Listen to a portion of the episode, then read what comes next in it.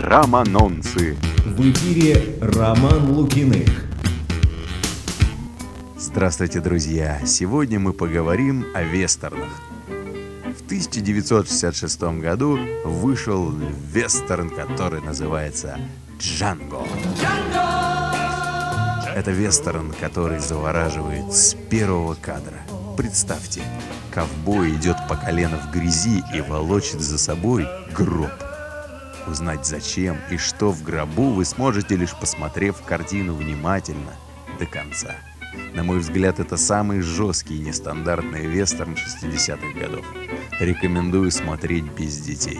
Видели Тарантиновский современный? Вам кажется, что много мяса? Посмотрите 60-е. Вот там реально много мяса. Романонцы.